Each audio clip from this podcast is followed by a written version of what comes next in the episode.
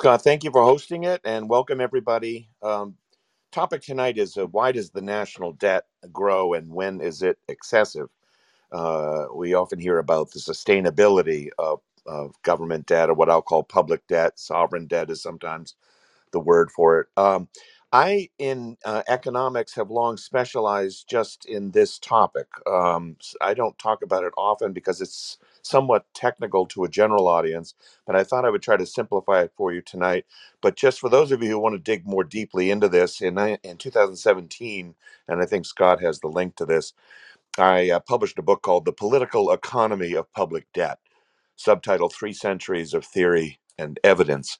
And the fifth and last chapter of that book is titled The Limits of Public Debt. And that is really uh, what I'm, I'm trying to going to focus on tonight. So, in other words, having gone through the theory and history of government borrowing, basically, why does it borrow? When does it borrow too much? When does it and why does it default? Sometimes um, the book goes through the theory, the, both the theory and the history mostly of the United States and Britain, where the longest histories exist, but also um, theories about what causes it and, and theories about the limits of public debt, namely what what are the upper thresholds and what happens when they're met? How do you measure them? Are there any objective metrics? Uh, now, but let me back off, and I know this is a more general audience, so I don't want to be overly technical here, and I actually want to add some value by simplifying as best I can this topic uh, in the papers, in the in the in the headlines recently. Of course, the most um, relevance here is the quote debt ceiling, and and I can talk about that later. But the the, the issue though of the U.S. debt now is uh, public debt, federal debt at the federal level. There's also state and local borrowing, but the U.S. federal government has issued debt to the tune of about 32 trillion now and it's risen enormously in the last 20 years or so but especially since the 2008 financial crises and uh, so people are concerned about that what is it what does it mean where does it come from is this a problem uh, they often think of an analogy to the household well if the household borrows too much money or a business if a business borrows too much money um, and there is a thing called debt service. You have to re- repay the principal and interest, and uh, depending on what the interest rate is, obviously there's an interest expense cost involved. Uh, it can be difficult to have sufficient resources to repay or service the debt, even if it's not necessary to, to repay it in its entirety. Just the idea of servicing debt. If you have a credit card or a mortgage, you know what this means. Just keeping up the payments, so to speak. Uh, obviously, at some point, your income is insufficient or the collateral you've offered is insufficient and you can default. You can either stop paying or in, o- in uh, principal and interest or only say partially pay. So the question is is there an analogy to the public household, if you will? Are governments in the same position? Uh, as a household would be, in which case the metrics would be similar. We'd relate uh, debt not just to income, but also to assets. You've got to remember always to do this. You can't just say out of the blue, someone owes X amounts, trouble ahead. You always have to relate it to something. So if I say Joe Schmo, you know, owes $3 million and and Sally owes 3000 it sounds like Sally's in a better position but if Joe Schmo is a multimillionaire then 3 million is nothing. And if Sally is jobless and income less she can't even repay the 3000 so you always have to relate these um, measures of indebtedness of what you owe to some other measure.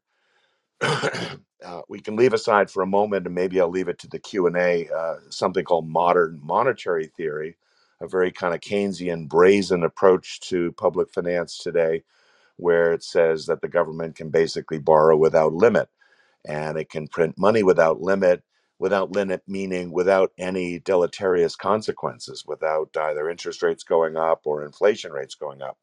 So that is not my primary concern tonight. I actually devoted a clubhouse to that april 27th uh, what i called the insanity of modern monetary theory so you can go look at that for background but it is related to today's topic to the extent that they argue that none of this is a concern at all uh, government can always print its way out of indebtedness. Now, just to go back to the basics, and as usual, I'll go on for maybe, I'm looking at the clock here, no longer than 20 minutes, 25 minutes, and then leave the balance half hour to questions.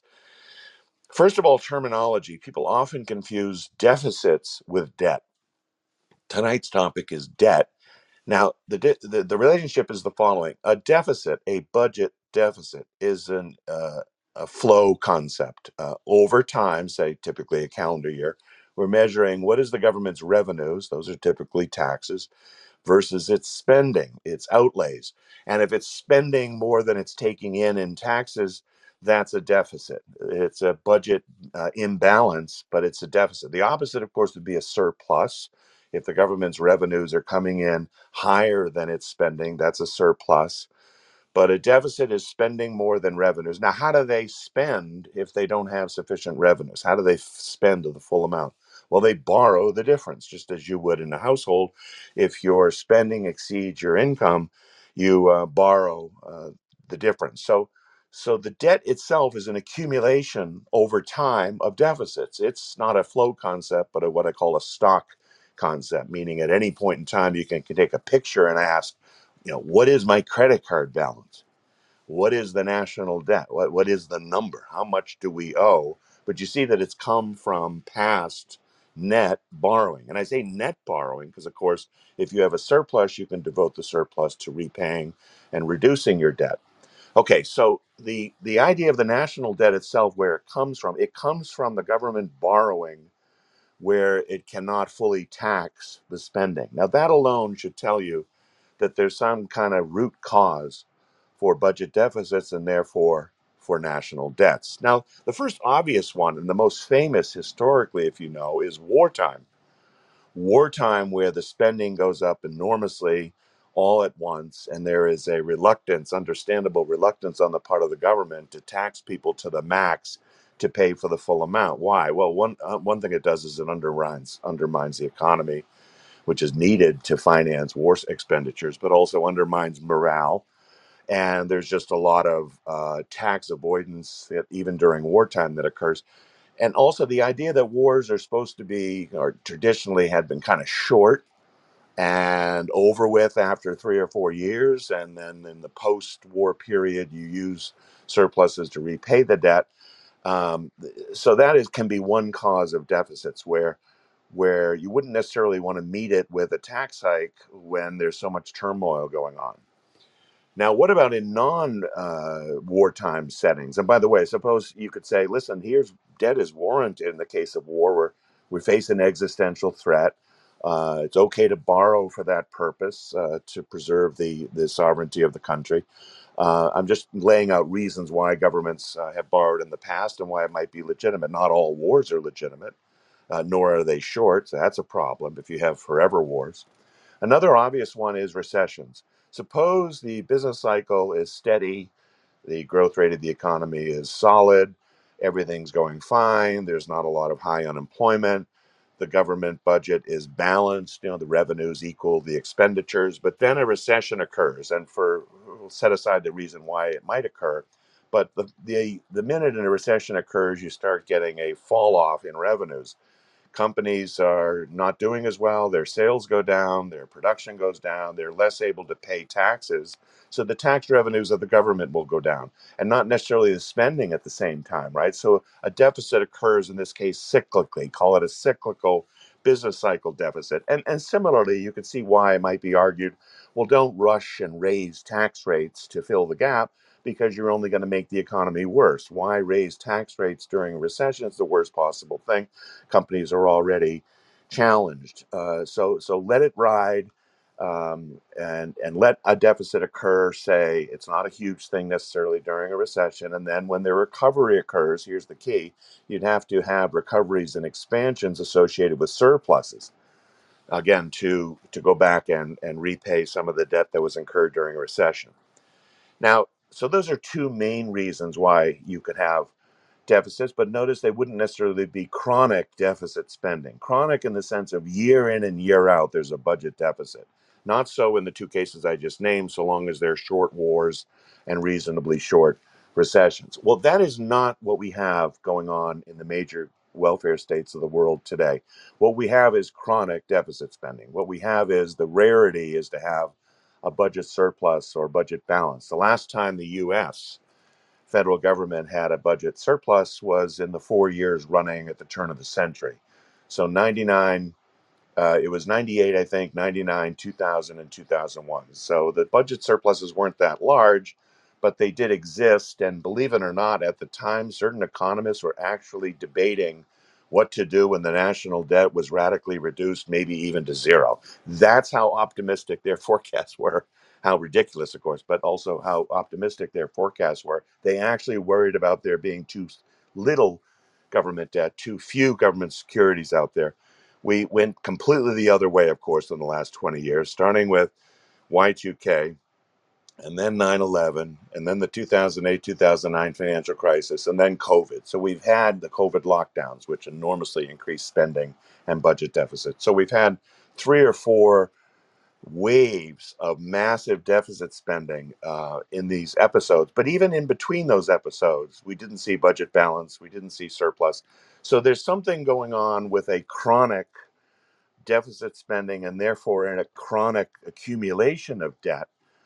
And here I'll just quickly throw in some numbers to give you perspective. The debt relative to GDP I, I mentioned before, you should never look at any kind of debt out of context. You always must relate it to something. And GDP is a kind of crude, rough measure of national income. So it's kind of similar to the idea of saying, how much is your credit card or mortgage, you know, relative to your income or relative to the value of their of your house. Now, in the U.S., the current ratio of U.S. federal debt, which I said before was 32 trillion, to GDP is something like 130 percent. And here's why this is relevant. It was only 35 percent in 1975. It's gone through fluctuations over time, but it's really in the last 20 years or so that it's gone ever upward.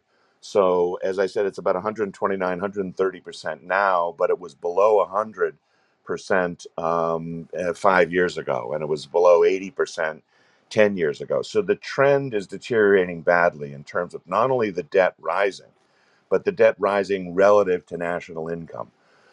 And if you wanted to look at the top of the list in nations, and I'm not really doing an international comparison today, but Japan of the major countries has the highest ratio. It is 265% of GDP. So think of that. The national debt in Japan is two and a half times the size of the economy. And and interestingly, yet it hasn't defaulted on its debt so, so this issue of debt burden, uh, the debt, uh, how how uh, dangerous a debt can be as, as vis-a-vis default, is is not a one for one correspondence, and I'll explain why that's the case. On the other hand, there's been hundreds since 1800 studies have been done of this over 300 debt defaults of major countries over the last 200 years. So it isn't as if there isn't a history of governments defaulting and defaulting not just by uh, not paying principal and interest or only partially doing so, but by resorting to the printing presses, what I call indirect or implicit default. An explicit default would be not paying interest in principal. An implicit, more kind of hidden, nefarious default is we'll just pay the lenders back in cheaper money. Uh, just run the printing presses and pay them back that way in debased money. That is a much more uh, hidden uh, illusory type of uh, default. And now imagine here's where the break comes between the household analogy and the public household analogy. If you had a printing press, if you were able to engage in counterfeiting and met your debts that way, it would be equivalent to what the governments are doing since they've been off the gold standard. And they've been off the gold standard since 1971. And, and so that is also contributing to a rise in what I call public lever- leverage or debt to GDP ratios. It's just easier to resort to non tax methods of financing the government, especially when the effects of doing so aren't directly attributed to the government. So, for example, instead of taxing, if they borrow and interest rates go up, it isn't obvious to people why interest rates are going up only because of government. They might blame any lender in town. They will blame bankers, and there's a long history of finance playing the, the scapegoat role in all sorts of things usury, the hatred of usury, the hatred of charging interest per se, let alone charging high interest. So it's it's in that regard a very clever method for government to finance itself if it can get away with it.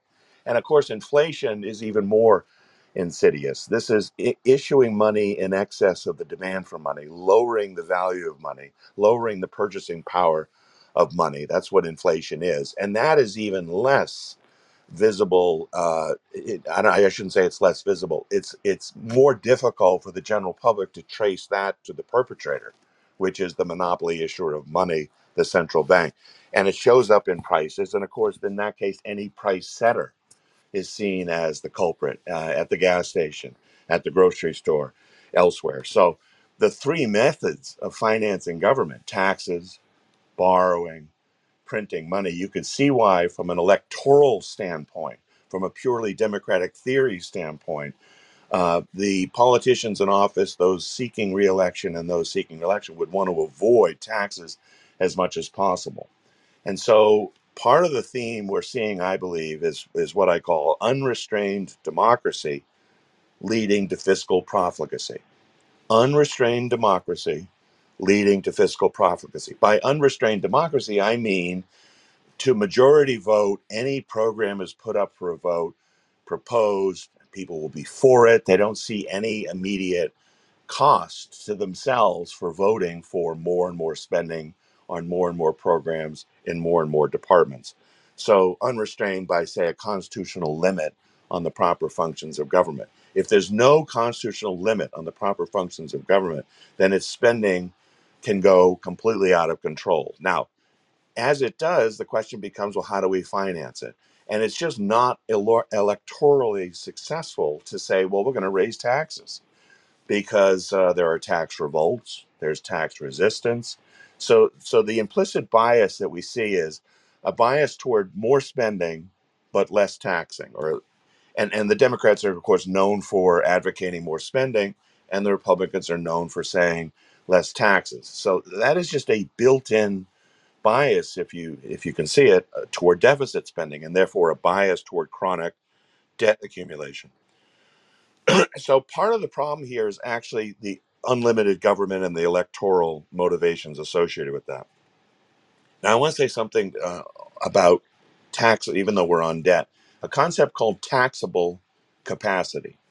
Some cultures are more willing to pay taxes than others. This is demonstrable. You can find metrics on this. And it's a very interesting uh, phenomenon because, on the one hand, uh, America, which has this more independent, uh, or had until uh, more recent decades, this kind of more independent spirit, uh, a pride in the money people earn, resistance to paying taxes. The country itself was built uh, largely on tax revolts, if you know, throwing tea into the harbor in Boston and and so interestingly, uh, even though the government grows, and even though that's demanded uh, electorally and delivered by politicians, there di- there is not a corresponding desire to pay the taxes uh, that would fully finance this. Now, in other cultures in Europe and elsewhere, there is this greater willingness to say, well, I owe my life and my income to the state.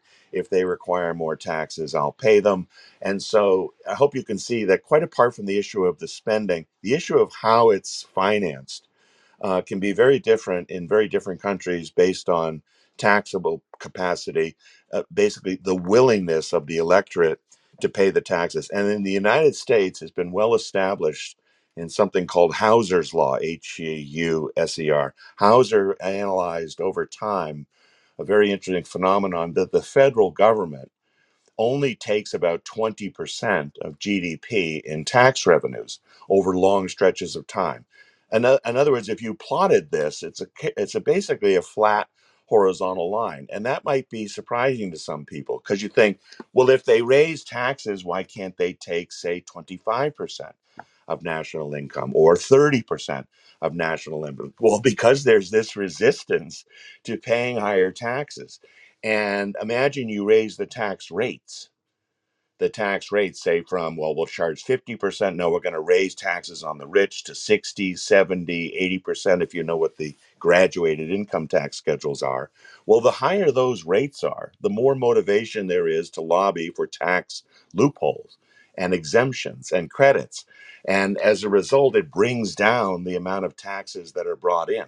Even when you lower tax rates enormously and get rid of loopholes Still, Hauser finds you, the government can only take something like 20% of uh, uh, GDP. It's higher in other countries. Well, what does this mean? It, it means that if spending is 20% of GDP, then there's going to be a balanced budget, right? You got 20% of GDP being spent, 20% of GDP coming in as tax revenues, no problem. But if those tax revenues are fixed at, say, 20%, then any spending above that is going to lead to uh, budget deficits and it's going to lead to chronic budget deficits. And that is exactly what we've seen, especially over the last 20 years, but really over the last 50 years since they went off the gold standard there's been an increased uh, and an expansion of the welfare state, an expansion of spending on redistribution of wealth, not on the production of wealth.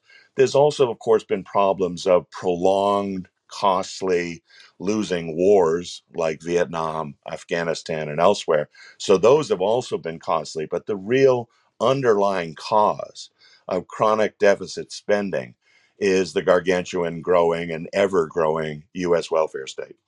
So as long as people want that and feel it's moral and feel that the government should do it regardless, you're going to have this problem. And and and it's it's also interesting from the tax side to see that um, the shift in who pays the taxes has gone to a smaller and smaller share of taxpayers.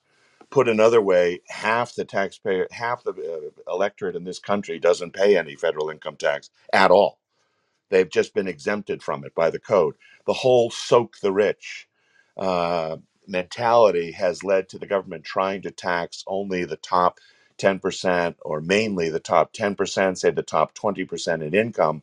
And so there's a, a, a way skewed, disproportionate attempt to tax a smaller fraction of the population. Again, because if they're the minority, they can't vote their way out of it. They can't they're going to be outvoted by those who don't face a tax burden. So that is another chronic problem associated with this whole setup.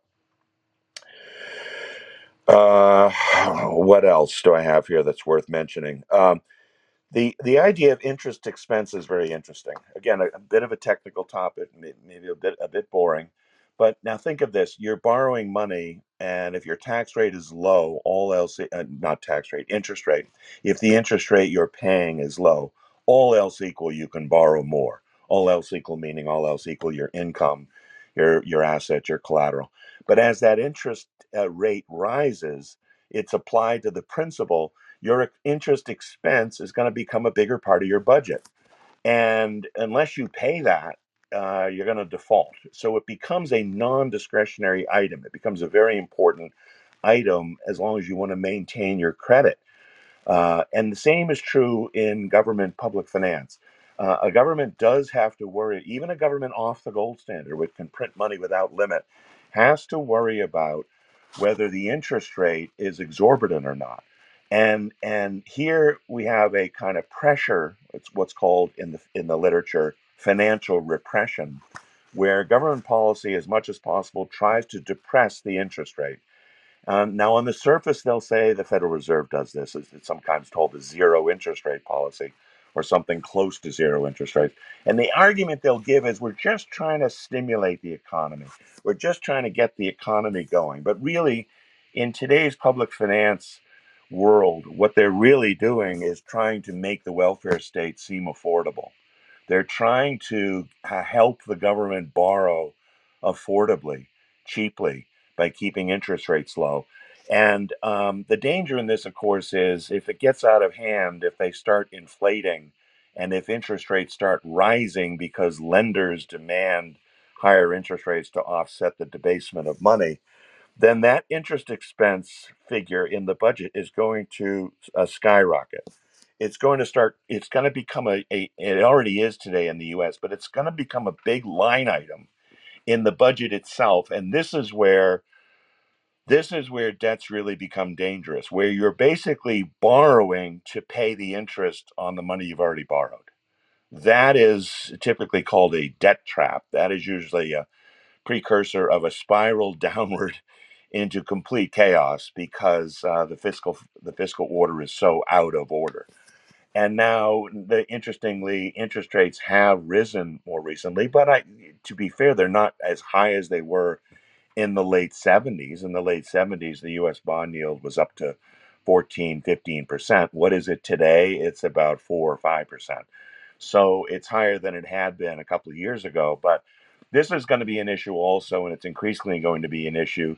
I think the last estimate I saw is by 2035, that's only about a dozen years from now, interest on the federal debt will exceed all spending on the military.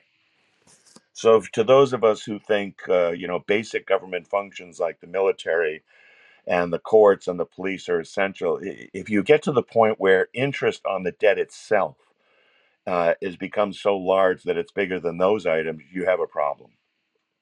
Now, I'll just end with uh, how bad debts usually end, which is the issue of defaulting and uh, what it means to default. Now, to those who hold, understand this now, to those who hold government securities, treasury bonds, treasury note, treasury bills, those are the concrete uh, manifestations of the debt. They're assets to those people, right? That your banks will hold those. There might be in some of your mutual funds. They might be in some of your pension funds. They're bonds, uh, and just like corporate bonds, they're an asset, and they're paying you interest, of course. And you can buy and sell these things. So the first thing to recognize is for those who look at only one side of the ledger, to simply say, well, why not just default? Why doesn't the Treasury just default on its debt? Understand that the corresponding damage would be anyone holding that debt loses assets, uh, loses value, and then themselves can go bankrupt because the assets have been basically wiped away. But but really, what's going to happen in a case like the United States, where now here's the key point: they're they're borrowing money in their own currency. They're borrowing money in their own currency. So the U.S. government borrows in dollars, and simultaneously has a monopoly central bank that issues those dollars.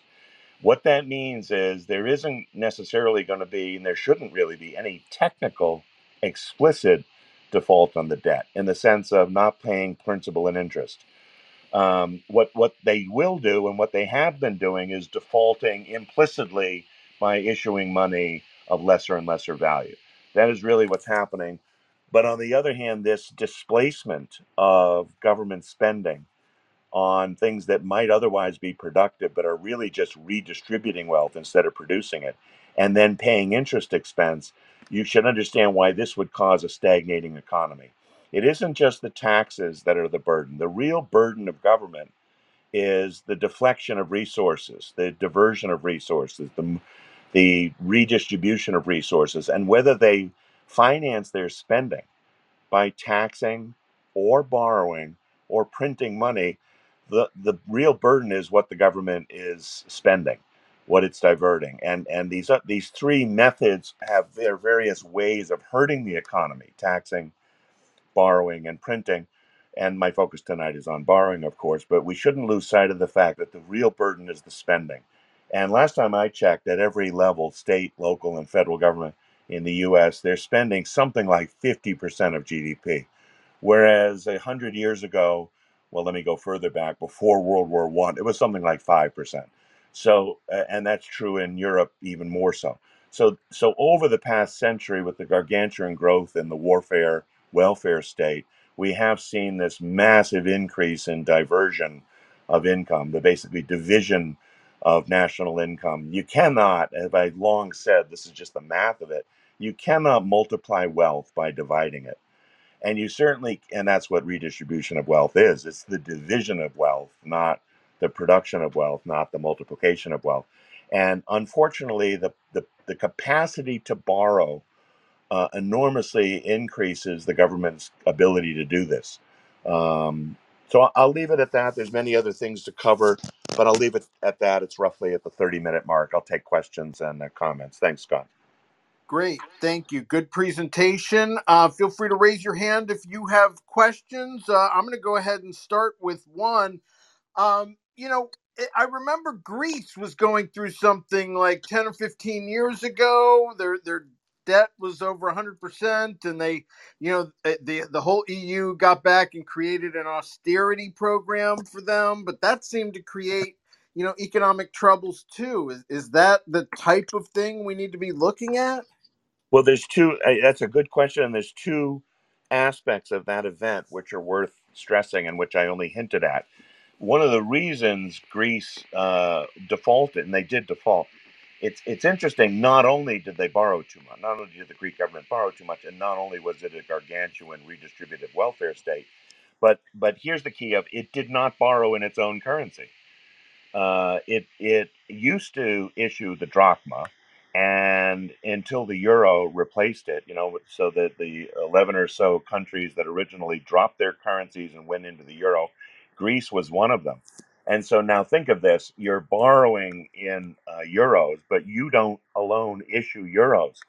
So to the extent anyone in the euro system over borrowed, they cannot, they could not call up their own central bank anymore and say print up drachma so uh, that was a uh, that was a clear cut case of uh, it's a combination of you're fiscally profligate and you don't have a central bank to turn to anymore. Now, in many ways, you could say it's a good thing that we got the euro because it displaced a dozen other uh, currencies, and now there was just this one currency, and it did limit the amount of borrowing that countries could do. It's similar in the US, by the way, to a state. So the state of Florida, for example, borrows, but the state of Florida does not have its own central bank where it can print money if it borrows too much.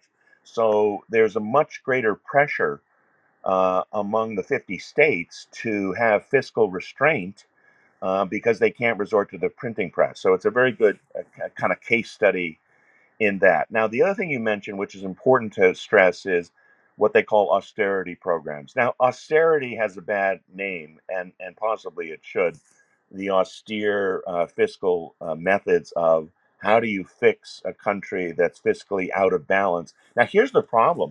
Typically, when, and this happened in Greece, typically when the government is borrowing too much and the and people go in and they want to fix this, the first thing they come up with is raise taxes they almost never start with restrain government spending or shrink the welfare state or get rid of this program or this department.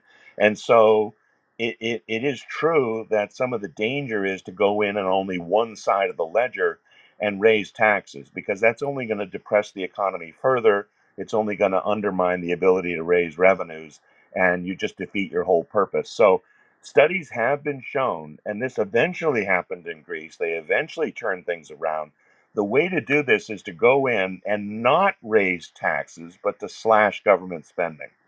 And the main impediment to this, theoretically, is the Keynesians. John Maynard Keynes and his followers have long claimed that not only government spending, but government deficit spending is somehow a stimulus for an economy. It is not.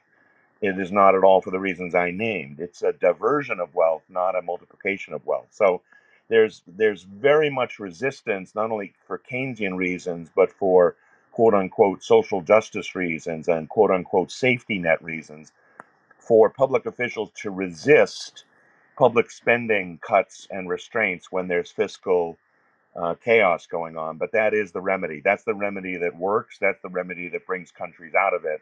Shrinking government back into the revenue stance that leads to uh, balanced budgets and surpluses. Great. Well, Thank you for that. Uh, let's go to Clark. Clark, thanks for joining.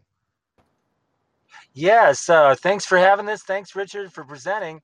Um, I guess my question would be you know, this is something that, you know, all the trillions that we keep piling on year after year.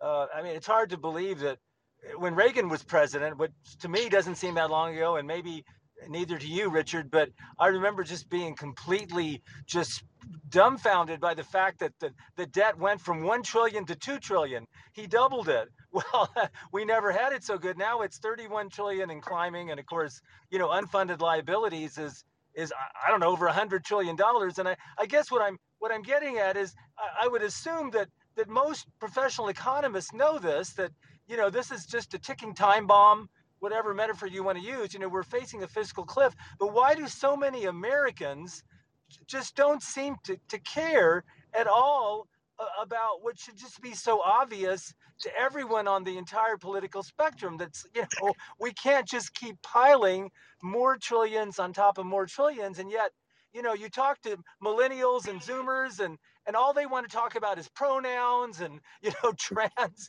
trans individuals and and I, I just scratch my head because I realize as a as a baby boomer, you know, we've we've contributed, uh, and I, I'm, you know, you're a baby boomer too, of course, Richard. But we've just we've contributed to this trillions and trillions upon trillions added to the debt, and yet, you know, the boomers, uh, Zoomers, excuse me, the, the Zoomers and the Millennials, it's almost like it's just some piece of, you know, just a, a statistic that has absolutely no relevance to their lives. How do we account for this, Richard? Well, it's a re- it's a really very good question, and uh, I know from the literature the the phrase that most captures what you're talking about is something called fiscal illusion, and and the first part of fiscal illusion, which I'm sure all you you can recognize, is the idea of well, if we don't tax people but rather borrow and and print money, it's illusory. They're not going to feel the pinch, so to speak. They're not going to uh, recognize that every time they increase government spending, well, it's going to cost me out of my pocket. So that would be one thing.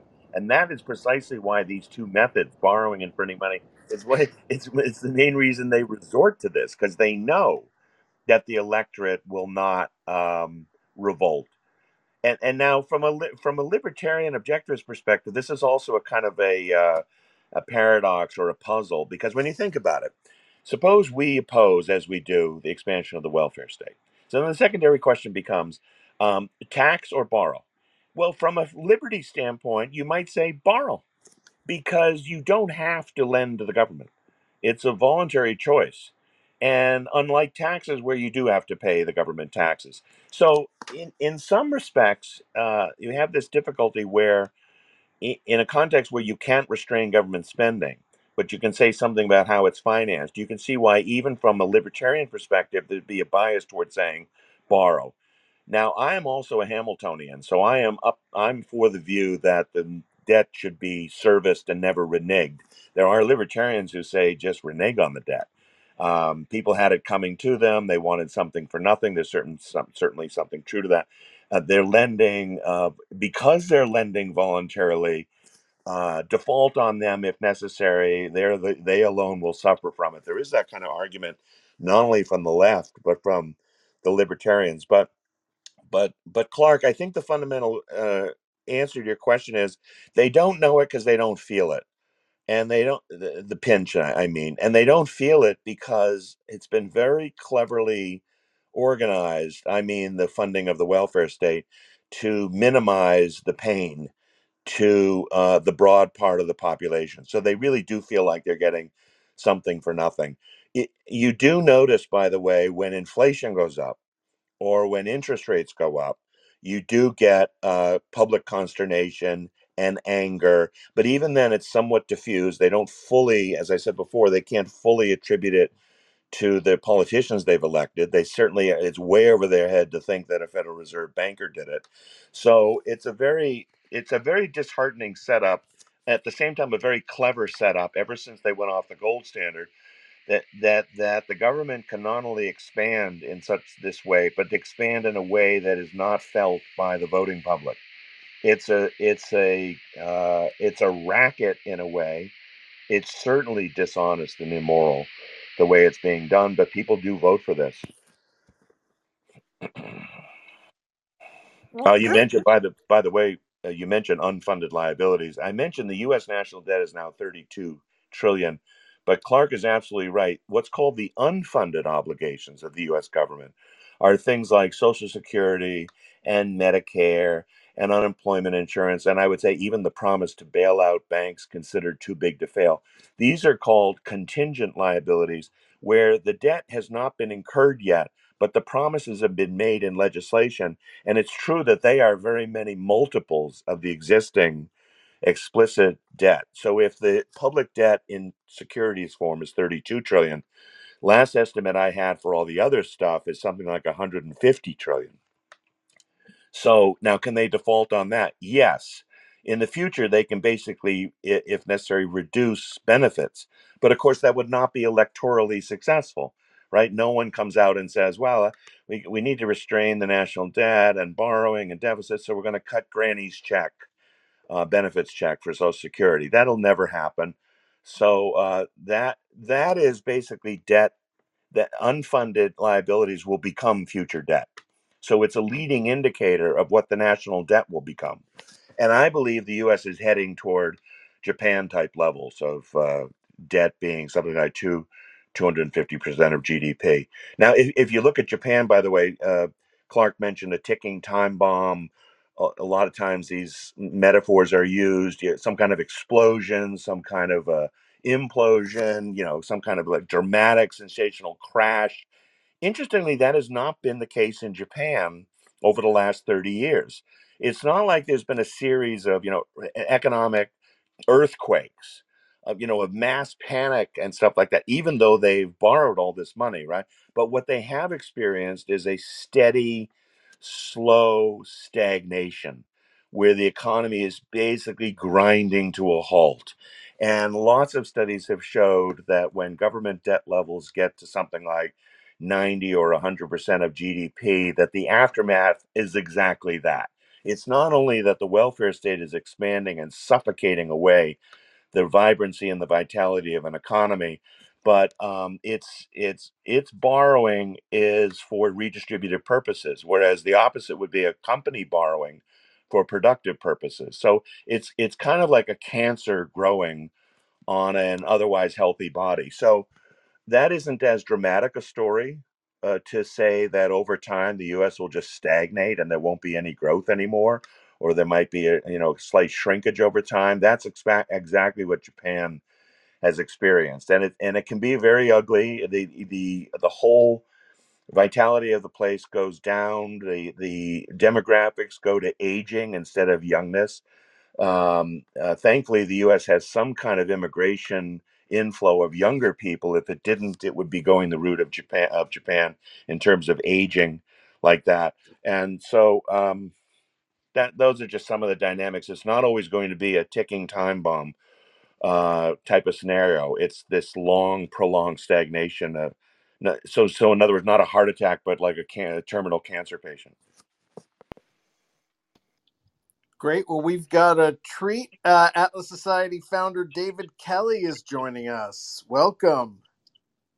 Great. Uh, thank you, Scott, and thanks, Richard. Uh, Thanks, I David. should make sure my audio is uh, functioning. Your audio sounds great. All right, thanks. Um, I've got a question that kind of builds on what Clark was asking, um, and you were talking about. And go go back to this the, the analogy between you know personal finance and the and the or the personal household and the public household. Yeah. You know, I, when I when I grew up, was growing up, my father didn't tell me a whole lot about money, but I I got the message. You know, borrowing is for big things that will have some chance of retaining their value or supplying you with value over long term, like a house or a car. Yeah. And that uh, you know, businesses I know borrow for productive purposes. Um, whereas if you're if you're borrowing just to finance your current um, lifestyle, you know, to pay uh, pay the groceries, that you're in trouble. And I may be old, you know, just have come from a different generation, um, but I don't think that's all that unusual an attitude. And so that's and it's one reason why I look at the public debt and I and I'm I'm scared as as Clark is. I mean, I think, oh my God, you know, we're just, you know, we may not be heading for a crash like you say. It may just be, you know, long term stagnation, which now that you mentioned it, I think we may have started already. But anyway, Yes. um, why is it that people can't make that uh, analogy? You- I mean, you, you you gave us a lot of reasons that, why it's hidden. Um, Yeah. and the democratic, on the other s- hand, the democratic impulse to just spend away because you don't pay for it all. But on the other hand, you know, what's happened? uh, Americans still have some degree of independence, and um, that's reflected in you know the tax, you know, the limits, apparent limitation of the of taxes to twenty percent. But along Yeah. with that sense of independence, usually goes or traditionally went some sense of responsibility. Uh, and lots of people still have that, but it's not working. Um, it, if you look at the, what the welfare benefits people are paying for, I mean, even even people of my generation, the baby boomers, I mean, we're going through the welfare state like locusts, um, Yeah. Social Yeah. Security and Medicaid, Uh, yeah. Medicare, Yeah. and um, you know, didn't these kids have parents who lived through the Great Depression like mine did, or fought in uh, World War II like mine yeah. did, and had some sense? I, I I'm I'm I'll stop there because that that's I've, I've made my question. I don't have an answer. Well, this is a really good question, David. And there's pr- the, you, you don't know this because you don't specialize in it, but man, you have named many of the key principles in public finance that have been tossed over, tossed overboard. But one of them is you'll love this. There's something called the golden rule of public finance, and I wrote a chapter on this in a book at Cato called "The Fiscal Cliff" a couple years ago. My contributory uh, uh, chapter was uh, the golden rule of public finance, uh, its erosion and possibility of its revival. Here's the golden rule of public finance um, don't borrow unless it's for productive purposes or legitimate government function purposes. Now, in our world, legitimate government function is police, courts, military. Even if we allow some infrastructure, okay, I'll allow that, say roads, bridges, ports, and things like that, tunnels. Um, the the idea you have david is absolutely right in a household context you'd say well you you know you can borrow for consumption uh, the the the vacation the this or that maybe even the car but but you got to be careful you know you wouldn't borrow for food. What's the point? The point is unless it's you borrow and buy a financially productive uh, uh, economically productive asset you have no means of repaying the debt. So that's the key that that borrowing for productive purposes is sustainable and borrowing for consumption purposes is not.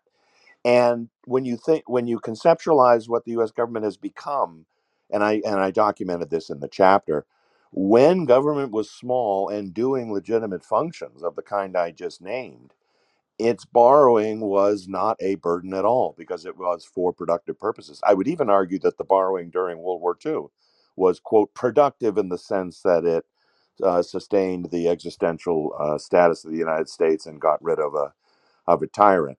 Uh, eh, but even so, you can see that the redistributive welfare state is consumptive to the core. It's totally consumptive. It there's not there's not only nothing productive about it it's anti-productive because you're taking from peter to pay paul. And peter's incentives to produce go down and paul the recipient sitting on the couch is less motivated to go work. So it so the redistribution itself isn't just a zero sum game it's a negative sum game. Now if on top of that the government is borrowing to do that it's, it's the golden rule of public finance is completely out the door now, one of the other things I did in that chapter, David, is I said, well, let me cleverly use the idea of the golden rule of public finance. One of them is the money supply should be the gold standard. And going off the gold standard permits them, of course, to spend, borrow, and print without limit. So the golden rule of public finance went together with the gold standard. And we've lost that over the last 50 years as well. But I would go even deeper. And here's the moral issue that you and I often love talking about moral bankruptcy leads to financial bankruptcy. That's what we're saying. The moral bankruptcy going on today is the freeloading mentality, uh, the the kind of the brazen, almost shameless idea of people owe me a living. Uh, I'm entitled to these welfare state uh, functions. Uh, it's unjust if I don't get these things. I don't have to work uh, if I don't want to. Even if I'm able, they can't even get able work in the legislation today. You know what what's called workfare. They can't even get that approved.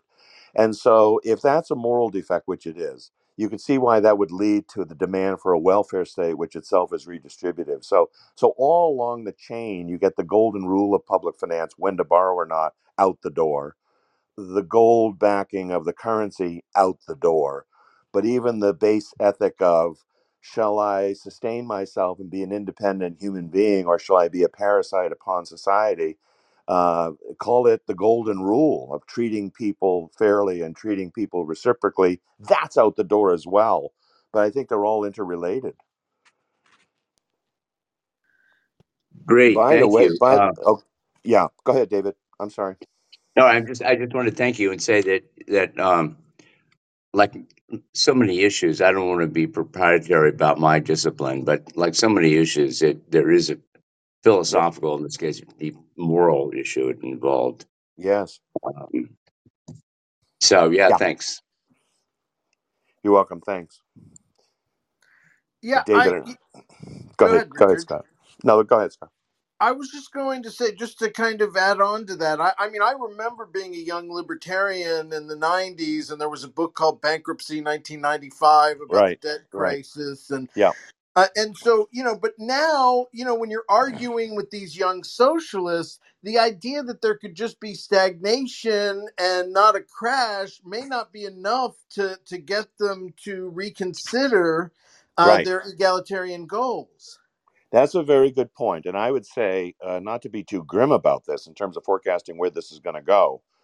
Yes, uh, if you can't, and I and I think in many ways you cannot sensationalize it and try to convince people by saying, "Yeah, do something about it because there'll be a crash."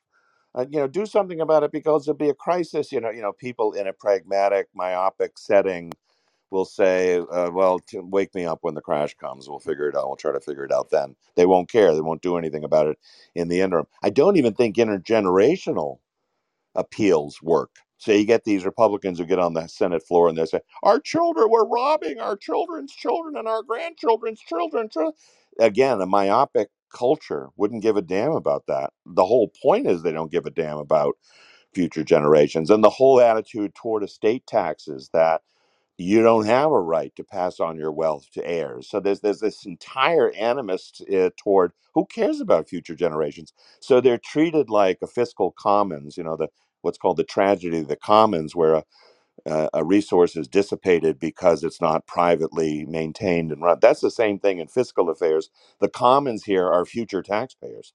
I mean, that's what borrowing is. It's a it's a congressman today saying, "I'm not going to tax my constituents because I'll be thrown out of office. Instead, I'll I'll tax future con- constituents because that's what debts are. They're just deferred taxes, the taxes that'll be paid in the future to pay the debts. But but I agree with you. If you go the other route of saying you're going to stagnate the economy uh, by doing this. There's not going to be any, you know, crash necessarily, but the whole system will just wind down and grind down into a no growth, maybe even a degrowth setting. They will applaud that. There's a certain group we know, the environmentalists and others, who are so fixated on myths about eating up the planet and dissipating the planet. They, they want less growth. They want to depopulate the planet. I'm not saying every environmentalist, but a lot of them are into depopulation. It's a very misanthropic attitude. So, so to go at them from the fiscal side, you know, with the argument that you are um, redistributing wealth and borrowing to do it to such an extent that you're grinding the U.S. economy down into nothing, they're gleeful about that. They're they're saying this is great, wonderful, thank you very much. At least something's going to restrain this awful capitalist uh, juggernaut. So the the more we see that kind of woke attitude among the young and the old, uh, yes, it appeals even to the idea of stagnating economy and a less vibrant economy won't deter them in the least. This is a, you can see why this is a real philosophic problem. Great. Um, well, I want to get to Peggy with the time we have left. Yeah, I have a question. Um, Welcome. can you hear me? We can, yes. Thanks, Peggy. Okay, great. How much do you see this? I mean, personally, I see the, the corollary between the growth of government money exponentially into education, both lower and higher, um, a system that's completely divorced from accountability, that it just fosters the festering of all kinds of ideas that don't have to have any basis in reality. And that's what's Right. raising our children. Yeah. Uh, that's what, you know, they don't have to answer. They don't have a customer. We can't say no to them. And it's just growing and feeding this bizarre magical thinking.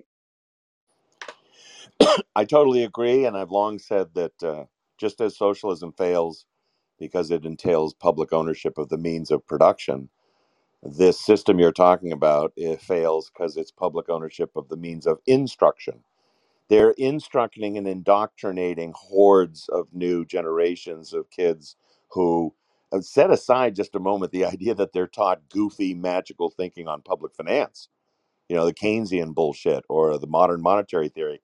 Many of them don't even know personal finance uh, the, the kind of things david kelley was referring to earlier. Personal finance used to be taught believe it or not in the public schools. You know how to balance your checkbook what an interest rate is what a mortgage is and and and there's uh, there if you just look up financial literacy the the tra- the tragedy of financial literacy the federal reserve of all people has a whole program trying to counteract financial illiteracy that um, the people are working in, not only is the government fiscally out of control and fiscally profligate, but they're, the uh, younger generation is not being taught how to manage their own finances.